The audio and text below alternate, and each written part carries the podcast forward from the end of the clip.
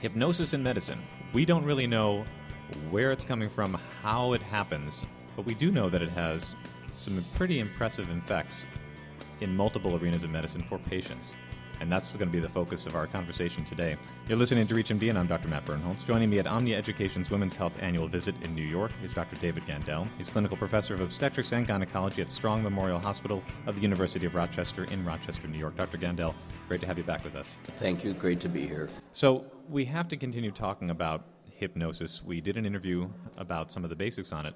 You gave us a primer for hypnosis in practice, but there have been a number of case stories uh, that you've been a part of. You've witnessed a number of things that are just, they're head scratching, both figuratively and literally, as to how hypnosis was able to do that. Um, tell us a little bit about uh, some of the most interesting cases you've seen uh, of people who've been put into a hypnotic state and it's helped them in ways that you would not have expected.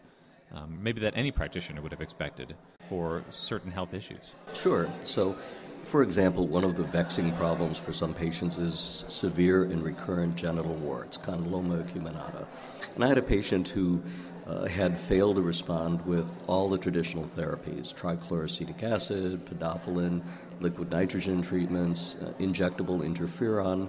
Uh, ultimately, uh, she was taken to the operating room and had a laser ablation of very extensive warts, and within two weeks they had recurred. And they were, they were pretty bad. I mean, both external and internal.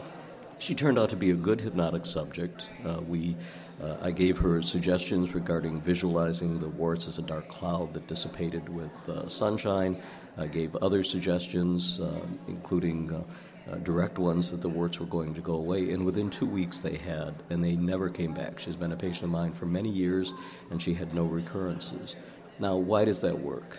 It's really unclear, but we know that uh, many people are what we call placebo responders, and every single medication that gets approval by the FDA has to have a placebo arm. And we know that in the placebo arm, often people get better. Uh, patients with severe problems with uh, impotence were given Viagra or sildenafil. There were people who were given placebos that all of a sudden were able to have responses that they'd never had uh, previously. Um, prior to the availability of antiviral medications, I used hypnosis for patients who were having recurrent genital herpes outbreaks. So we know that there can be physiologic effects. But I'll give you another kind of interesting example of a patient of mine. She was um, in her early 20s. She really wanted to pursue a career in nursing uh, and perhaps higher level academic nursing. Uh, her problem was that whenever she saw a needle, she would start to hyperventilate and actually faint. She would flat out have a syncopal episode. Uh, did not know why. Uh, in talking to her, she also could not explain a little scar that was on her upper lip. So, under hypnosis, uh, and she again was a moderate subject, uh, we regressed her to, or I regressed her to her younger years. And define moderate subject in this case. What do you mean by that? Moderate subject, when, when somebody is under hypnosis, we do a number of suggestibility tests and see how they respond. So it could be having their arm go rigid and be unable to bend it, or having a foot on the floor and being unable to lift it off the floor, uh, or giving suggestions about. Um, having uh, being in the desert and being very thirsty and watching them start to kind of smack their lips uh, and obviously have dryness and then smile and become relaxed when you suggest that they're now drinking cool water. And these are these these uh, suggestions are all tabulated and if you are able to have five out of eight you're a moderate subject. And somehow being able to discern when the patient is genuinely responding or versus trying to please the physician? I mean, do you find that there's a discrepancy there sometimes? Well, I think that there's an overlap of the two. But for example, when you suggest to them that they're going to be unable to speak, no matter how hard they try, but you're going to ask them a question and then you give them permission to answer. And for example, saying, What is your name? A good subject cannot say it you'll see them struggling.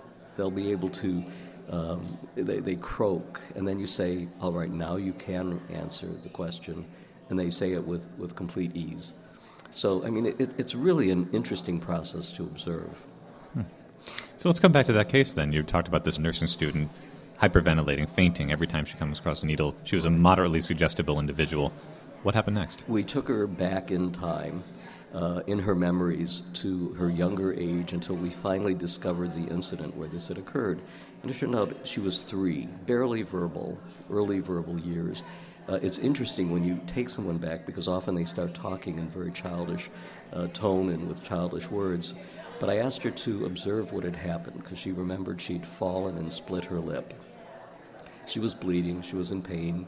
She saw herself in the emergency room, and I asked her to be able to see it as if it was on a videotape or a monitor, but not really feeling the emotion in any kind of a painful way. And she saw people holding her down. She saw herself struggling, screaming, shaking her head back and forth as they held her head and injected her lip with a needle. And she experienced it as an incredibly uh, fearful event. And then they sutured her. So I asked her to replay the video in her mind and instead see herself as being relaxed, see the hands on her as comforting her, see the needle as providing her relief of her pain. Uh, and you could see her affect change as she did this and then described it back in those terms. Um, and then I suggested that as she came back and as she awakened from the hypnotic state, she would remember that particular event, uh, but she would remember it in a different way as, as a nurturing, kind of a calming and comforting event. And she came out of it, and I waited to hear what would happen, and she reported back not long afterwards that uh, she had no more issues dealing with needles. Uh, this is really something that Freud, when he initially toyed with hypnosis before he developed his psychoanalytic theories, used, and they called it abreaction, going back, experiencing a traumatic event, um, and then by experiencing it, describing it, becoming in control of it, and having it no longer impact on your future life. Well, this is an element that I think demands some future inquiry or current inquiry, if I can get it out of you right now how does access to memories get impacted by being in a hypnotic state? It seems like we hear this story about you're going to go um, back to certain memories that you couldn't access before. Why is being in a hypnotic state any more advantageous to being able to access certain memories uh, through one's childhood or um, or early adulthood? I believe that our higher brain functions often put blockages on our memories because it is protecting us. I mean, certainly that was a memory that was uh, she was protecting herself from because it was so painful. And under hypnosis, uh, if a person is giving permission to let those memories come to the surface, and you're allowing them to do it and providing them safety to do it, it uh, gives permission to reach into and find those memories again. Do people sometimes uh, misremember in hypnotic states? I mean, just because they can access, do uh, do some things get picked up um, incorrectly or uh, that you've had to go back and find out actually didn't happen? Do people sort of put a slant on things in their memories that uh, deviates from the truth? Yeah, and that absolutely could happen. I mean, there's so many. Uh, I mean, it's by the same reason why eyewitnesses are not necessarily reliable witnesses. Uh, and it's also why information that's gleaned under hypnosis is not allowed in the court of law. Mm-hmm. Because it may not necessarily be true. But in a situation like this, for example, let's say it wasn't. Let's say that really didn't happen and it was something else that happened. But if in fact that's her memory, that's the one that's impacting on her, and you use that memory and then you shift it to allow her to heal. I see. And is there any relationship between this and um, what some people tout as a ability of hypnosis to help people go further back than their own lives? You hear about that. Do you do you hear that and think, you know, that doesn't really add up to me? That's going to be some sort of manifestation of their own imagination because these are imaginative individuals that you say are more suggestible to hypnosis. But when people talk about using hypnosis for other other applications such as um, past lives and things like that, where do you where do you come into that? What do you think? Um, I, I believe that these are very imaginative people that really want there to have been past lives, and so on some level they're they're believing that. But uh, I think now we're entering almost the realm of the occult. And I think one of the things is hypnosis is not a cult. It's not a stage tool. Um, it's it's not fake. It is an ability to tap into the mind-body connection in ways that you can't do in our normal conscious state. And somehow related to the placebo state, uh, placebo effect that you talked about. How do you think they interrelate? How does hypnosis and placebo effect um, How do they commingle? Well, we, again, we know that a placebo is real. If somebody has pain and they're given um, medicine and they're told that it's a type of morphine, a certain number of people will have relief of pain. Uh, and this is, we're talking about surgical pain. So the pain is real. Uh, how that works, why in the brain that's triggering a change in perception, we really don't understand. Um, but we know, for example, if someone has a battlefield injury and they uh, are in the, the, midst of a fight, they're, they're trying to save their lives, often they don't perceive the pain that, they're, that they should perceive until they're finally away from the battle, they're safe, they look down, they see a major injury, and they go, oh my God, this really hurts. Mm-hmm. So the mind has an amazing control over what the, uh, the body experience is. And do we errantly chalk that up to adrenaline or shock in such cases? In traumatic events where a person says, I didn't even know that I was in pain. Um, is that in some ways interconnected to being in a an imposed, exogenously imposed hypnotic state? Well, I think that adrenaline plays a role, but I think it, it shows you that when you're focused elsewhere, uh, you can block out other stimuli. So if you're focused on just survival, uh, the stimulus of the pain takes a back seat and it's not experienced. So, where do you see hypnosis in medicine going uh, forward? I, is there any way in which um, you could envision it being better documented, uh, better captured uh, through technologies, um, diagnosed even? Um, the ability to be able to, to say, this person is in a hypnotic state because we can see it lighting up certain elements of a PET MRI, functional MRI, uh, what have you scan, uh, anything. I mean, what, even a blood test. I mean, I'm trying to think laterally here. How can hypnosis gain more traction in medicine through available technologies or means?